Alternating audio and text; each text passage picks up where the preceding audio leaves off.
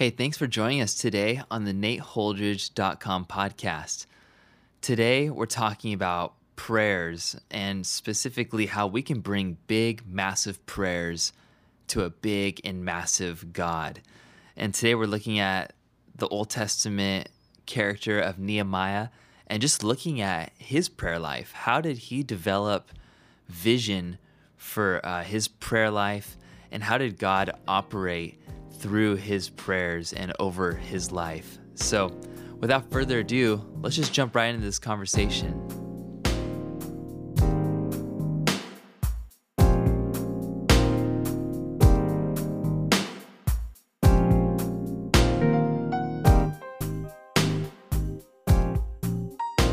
Whenever you write an article about prayer, I'm always really excited to talk to you about it. And this article in particular just seems so neat to talk about Nehemiah. I know this is a guy that you've you've taught Bible studies about him and his prayer life. You've um, led our church staff through a lot of um, Nehemiah's life and the projects he was working on mm-hmm. in the Bible.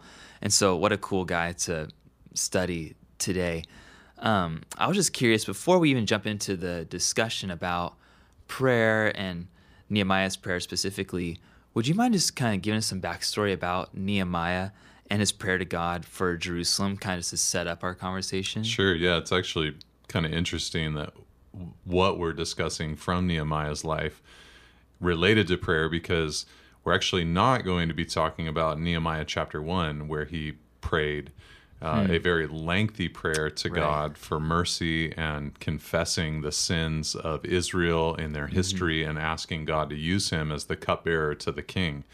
So, Nehemiah, he's a post exilic character. That means that the people of Israel were carried into exile by the Babylonians right. and were there for a period of 70 years. And then King Cyrus uh, replaced the Babylonian kings and he issued a decree that people from Israel or of Israelite descent could go back to Jerusalem to rebuild the temple. Right. And uh, he would actually fund that enterprise. So 50,000 people almost went back to Jerusalem. And uh, they had some stutters and starts, and uh, but eventually, uh, through the encouragement of uh, Haggai and Zechariah, they uh, finished the building of the temple.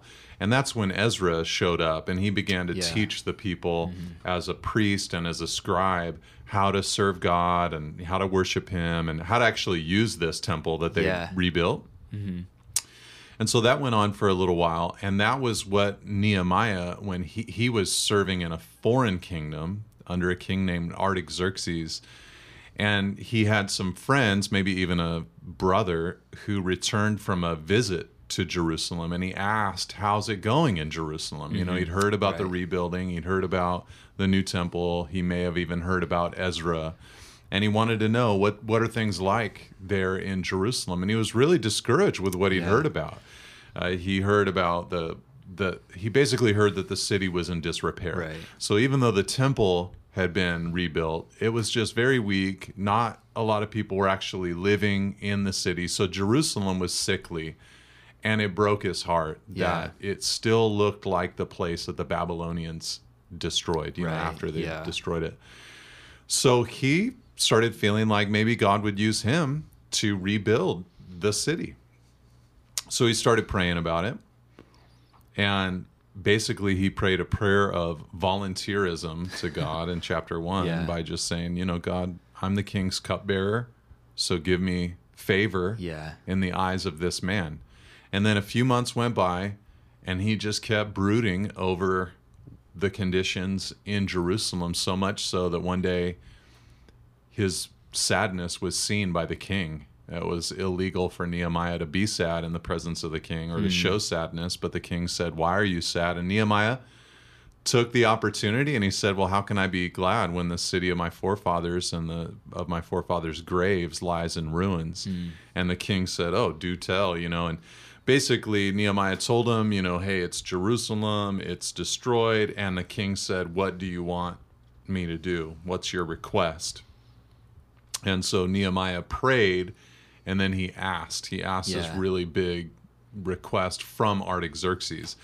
So really, Nehemiah isn't obviously praying to Artaxerxes. He's just making a request. He's been praying to God, but uh, I entitled this blog post "How to or Learning to Pray Massive, Clear Prayers for God's Glory," because to me, by the time Nehemiah made his request to Artaxerxes, his prayer life had so dialed in hmm. exactly what he wanted to see God Yeah. do.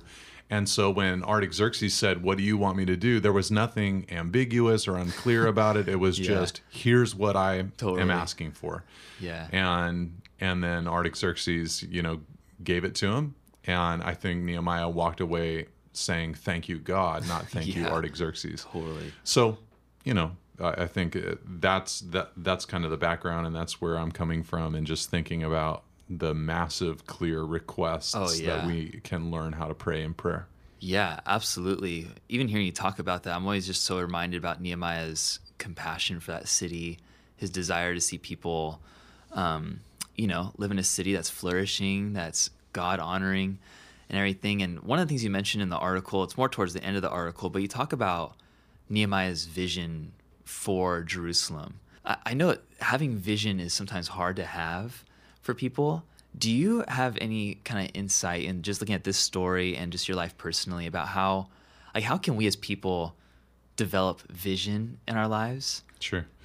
Yeah, well, Jesus said, Seek first the kingdom of God and his righteousness, and all these things will be added unto you. And I think that one of the biggest obstacles to praying effectively is being unable to have a vision for God's kingdom. Yeah, totally. I think, you know, people say, well, it's hard for me to pray for this reason or for that reason. But I think that one of the larger reasons why it's difficult to pray is because as long as you are focused on your kingdom, you will suffer through Right. prayer mm-hmm. because the wind of the Spirit is not going to be with you as you're mm-hmm. praying those prayers. Those self focused, self kingdom, self glorifying, small minded, you know, only thinking about myself and my own little world and my own little successes and my own little ease. As long as that is the focus, prayer just dies because Totally. God is not feeling that. He's not Hmm. interested in that. He hasn't asked for that. Nehemiah was praying for something that God was about. And he was praying not for the rebuilding of Jerusalem so that a book in the Bible could be written about him. And that years later, we'd be sitting here saying, Nehemiah was a stud. Yeah. You know, he was, he wanted that because he knew that people needed to be saved, Yeah. that people needed to be spiritually healthy, that Israel was the evangelist of the nations, Mm. and that without a thriving city, there'd be never a thriving temple. And so he wanted the city to thrive so the temple could thrive, so that the glory of God could be, you know, reverberating Totally. throughout the world from Jerusalem. So he was in it for one purpose only, for Yeah. the glory of God. And you know, this is a constant struggle in the hearts of human beings. yeah. You know, we are constantly battling for uh, uh, the desires within. Are my affections more for my success and my kingdom and mm. my ease and my stuff? Or am I able to think about the kingdom of God and root for the kingdom of God and celebrate things that lead to the expansion of the kingdom of God? So that's a huge part of catching a vision for how to actually pray. You know, these Yeah. are the massive, clear prayers that we're talking about. Yeah. You know, some would say learn, learn how to pray massive, clear prayers, and it would be like, you know, put that put that Lamborghini, you know, photo on your refrigerator, and you know, bring that to God over and over again. That has nothing to do with God's glory. It has mm. everything to do with your glory and your ease Right. and your enjoyment. So that is not what we're talking about in prayer. We're talking about looking out and seeing a world that is so broken, but being able to see beyond that broken world into what that world could like if it had all been touched by Christ, if if Yeah. a nation was touched by Christ, if a dictator was touched by Christ, Mm. if corrupt governments were touched by Christ, if those in poverty or those disenfranchised or those who are disadvantaged were touched by mm. Christ? What would happen if those who are in authority and power and abusing it were touched by Christ? To be able to pray in that kind of way, what would it look like if missionaries were raised up mm. for different pockets of our nation or our Yeah. world or different communities?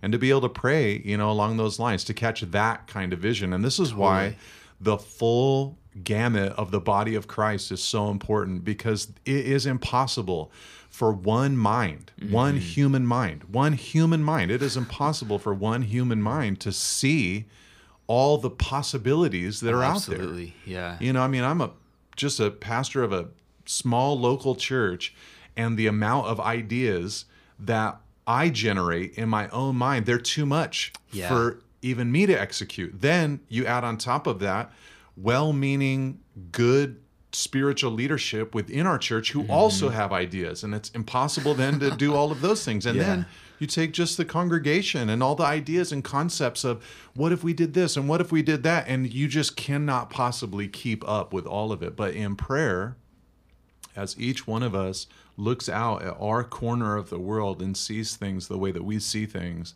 to ask the question, what what does it look like for me to pray, your kingdom come, Right. your will be done on earth as it is in heaven.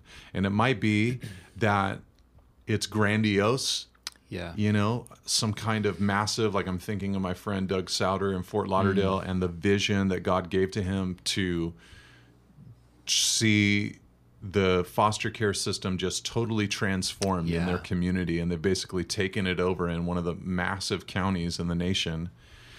Uh, or it could be very small in nature. It could be a relative, somebody that you are perpetually crying out to God for them. You have a vision for what they could become, what they could do, Yeah. but they don't see it themselves, but you're crying out to God for that to unfold in their lives. Yeah. They're stuck in some addiction or some sin or some intellectual, uh, you know, unwillingness to consider God or obstacle that they've conceived in their own mind and to pray against that, to, to have a vision for what would it look like if that changed. you Yeah, know? yeah. So so how do you develop that?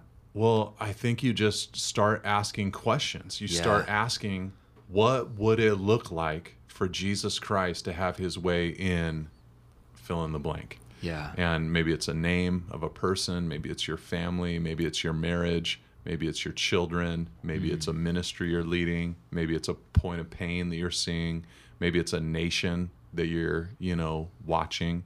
I just added North Korea to my prayer hmm. list recently. Yeah. You know, because it's just like good. everybody's thinking about them right now. And from what I've heard, it's just such a horrible, dark place to live. I feel so badly for the people Yeah. that, that live there and are mm-hmm. under that oppression. And so thinking through what would it look like for the power of Christ to be released among the suffering masses Wow. of North Korea, Yeah. you know, and just asking God to to do that work. Hmm. it seems like what I'm kind of gathering from you is that there's this, and when we're thinking about vision, it kind of comes in like maybe two huge steps. One is beginning to follow Jesus, fall in love with Him, become become passionate about what He's passionate about, mm-hmm. and then two, it's like let your imagination about what could happen expand a little mm-hmm. bit to God's imagination and begin praying that those kind of things could happen. It feels like it's easy to have, a, like you said in the article, like a very small-minded perspective in mm-hmm. prayer. But if we can allow our, if we can allow God to expand our imagination to things that He could do, like only He could do, Totally. then it's like, oh yeah, that's that's Yeah. vision, and be Yeah. able to pray for those Yeah. things. I mean, if you really think about like Nehemiah's story, Yeah. how did he get that vision? Well, I don't think it really even came around for came from him sitting around just going like, "What about all the cities on earth, and what would Mm-hmm. happen if?" He, I think he basically just read the Bible, you know, and I think that he read about the Davidic reign, Right. You know, and the building of the temple in Solomon's Absolutely. era, and Yeah. he read about like Solomon went in, he prayed, he dedicated it to God, and the presence of God fell upon that Mm-hmm. Room, upon that place, and God was just doing amazing things until we wandered away from him. And so I think he caught the vision, at least in part, by just being a guy who was looking into the Bible and seeing love what God had done in the past. You know, so for us, it's easy. Go read mm-hmm. the book of Acts, man. Straight. You know, you see Yeah. what it looks like when God's people are alive and revived, and you, your your Yeah. vision is being built mm. for this is God working and moving. Yeah, that is so cool. So, kind of think about vision. If we take a step down from that, maybe, and think about some of the like real clear things that Nehemiah was actually asking for. he mm-hmm, had this mm-hmm. vision for Jerusalem, but when he approached the king, he had these very specific things, like you mentioned, for the king to respond to. For us, when we're thinking about vision, how, how do we develop big things like to ask for so that that vision can be in place? Do you think it's good to bring things before God that are like specific, like steps, and just be like, God, would you just kind of lead me as we're pursuing this step, or do you, you kind of what I'm getting at there? It seemed like Nehemiah asked like for very specific things, and uh, I don't know if you have any advice on like if we should just be planning as we're having vision and be Yeah. like, all right, here's the plan, like commit that to God. Yeah, yeah. So there's always a danger in eh, there's always a, the danger of becoming a person who just says, "God, here is exactly what you must do," Right. and you kind of box God up in Yeah. that kind of way. And of course, God will never embrace that, and He'll never accept the box that Yeah. we make for Him. Um, so there's always that potential danger. And so we might react to that danger Mm. by then praying these really flimsy, kind of muddled prayers where we're really not interceding. We're really not asking for anything in, in particular. We're just more kind of saying, like, you know, God, what, well, whatever, you know, what, what, whatever, Yeah. whatever you want to do, you know, kind of thing. And I think God appreciates when from our hearts we really do feel that way, you know, like God, I am bringing, uh, you know, this point of pain in our community to you, and I'm praying for, you know, health, deliverance. I'm praying for the salvation of souls. Yeah. I'm praying for things like that. But whatever you want to do and however you want to do it, I think God, you know, is pleased with that kind of sentiment and heart. And then certainly when we're praying things that are a little bit more temporal or physical in nature, you know, Jesus told us to pray for our daily bread. Yeah. So, you know, when maybe we're praying for a healing or we're praying for a, a you know, provision that's maybe a little bit more than just like a daily loaf of bread, you know, Yeah. kind of thing. But to be able to say to God in the midst of that, nevertheless, not as I will, but as you will, I think that's a good thing for us to be able to do. Yeah. You know, you don't want to be like that rabid dog that just can't let go. You know, it's like there Yeah. comes a point where God will do something different than what you were thinking or seeing in your Hmm. mind's eye when you were crying out to Him about a s- specific subject or or issue. But I think what we're trying to talk about today Yeah. is not so much having a, an attitude of Lord, whatever you want to do, but refusing to just go to Him in this murky, hmm. muddled, unclear kind of way, but maybe encouraging ourselves a little bit to, like Nehemiah, who over three months of time from the time that Hananiah came and told him how things were going in Jerusalem to the time that Artaxerxes asked him what's wrong, during those three months, he had really formulated in his mind um, exactly what he wanted to see happen. Yeah. And so when it came time to make that request to a man, he was ready to say it very specifically. Yeah. You know, I want you to send me, I want you to fund it, and I want you to protect it. Those were basically Yeah. the things that Nehemiah prayed for. So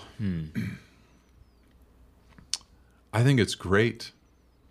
I think it is great to go to God with a specific request and to say, God, I'm I'm asking that you would do this thing. You know, I, I've been praying since I started pastoring the, the church here, specifically hmm. for our mortgage as a church to be completely covered. Mm-hmm. You know, we've we moved into this property, built a building, had a mortgage, then we bought additional land, and so the mortgage grew, and a couple of rebuilding projects here and there, mm-hmm. and the mortgage never really ballooned. God was always really providing, but Yeah. it's grown.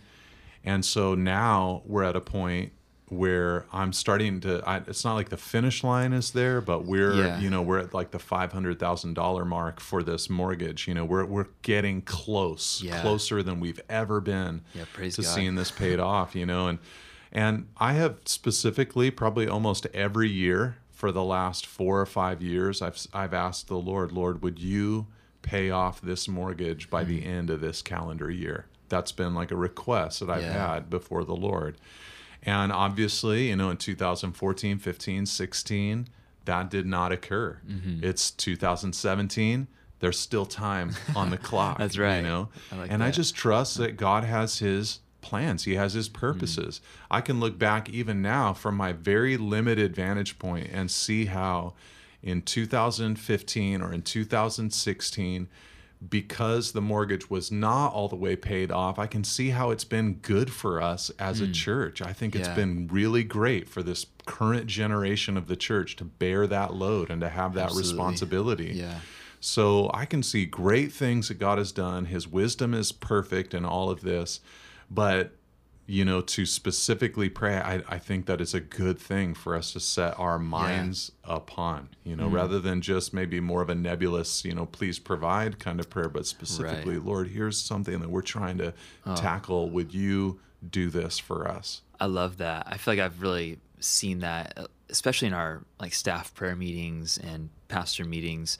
That's been something you've really encouraged us in, and I know that's been something huge for me, especially with me and my marriage, praying for just very specific things and asking God, like, would you please just move in this kind of way? Like, we want to see you do this, you know, and how that's been very faith. uh, It's done something for my faith and for Chesley's faith. I know for for our staff too. It's been Yeah, yeah. radical, like you were just mentioning. It's so good. Totally. And you know, we we obviously believe that prayer is not 100% request making and Yes, interceding. yes. You know, we believe that. glad you said but that. we would be such fools to say that it's not a major part of what prayer is. I mean, if you look in the Bible, Yeah. a really big part of prayer, I mean, obviously there's fellowship and there's Yep. there's confession Yep. and adoration and praise.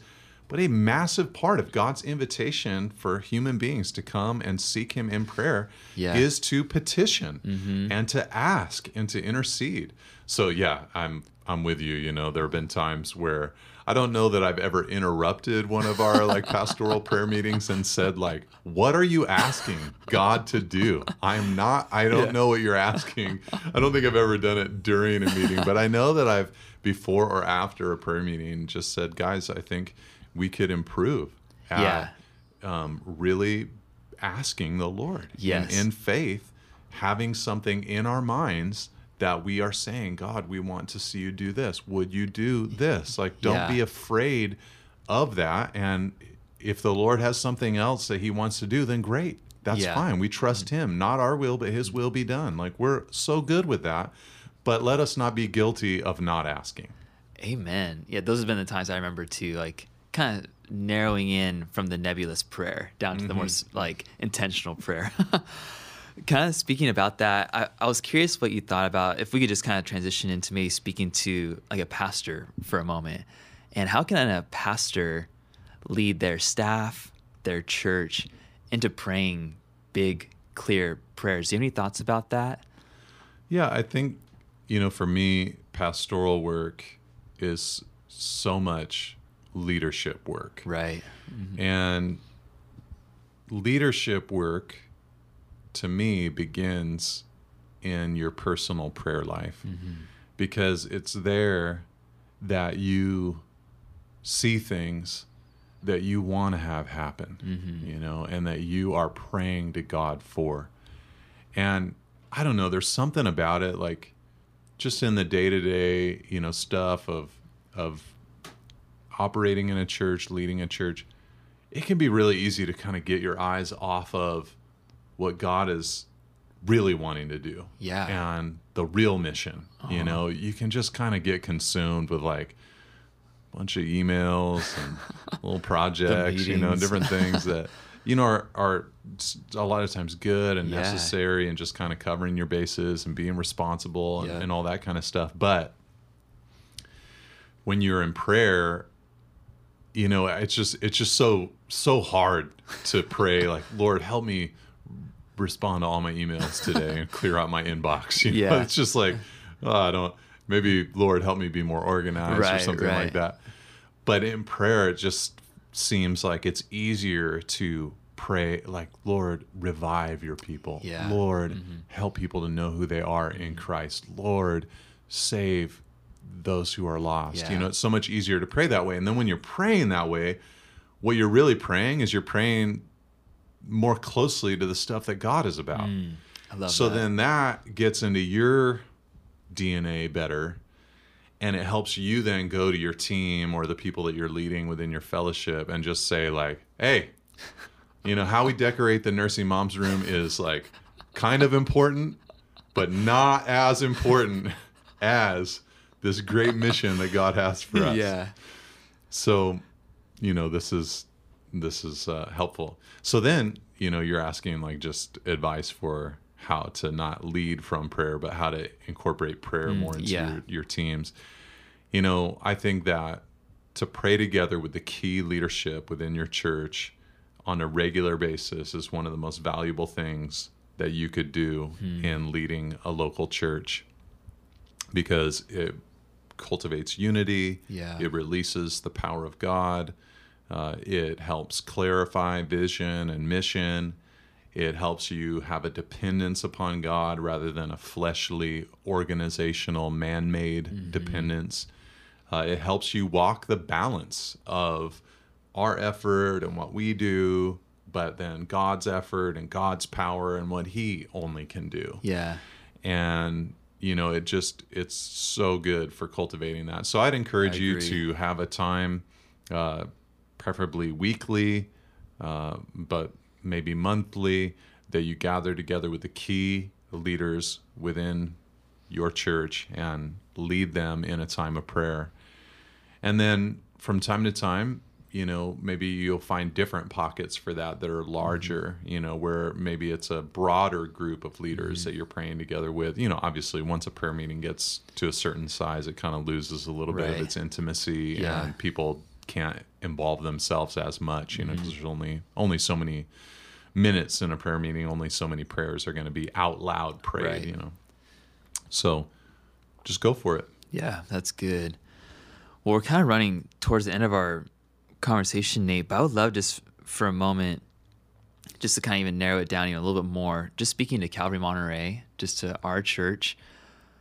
You, is there anything on your heart that you would just encourage our church to be praying for? Are there some big prayers that you would just be like, man, I just want to see our church just throw themselves into this kind of prayer for this specifically? Yeah, well, I mean, this wouldn't be the first thing that I would bring up, but I I already mentioned it. You could pray that we would get to the point where this first mortgage that our Mm, yeah. church has is completely paid off, um, and ask God to to to do that for us. You know, we're faithfully just trudging along and making those payments, doing extra principal, all that kind of stuff, trying to get it crushed and, and done, but mm-hmm. asking God for miracles to be able to do that.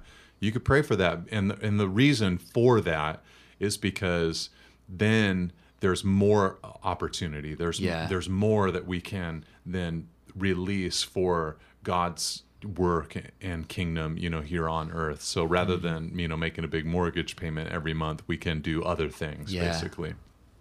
So you could pray for that.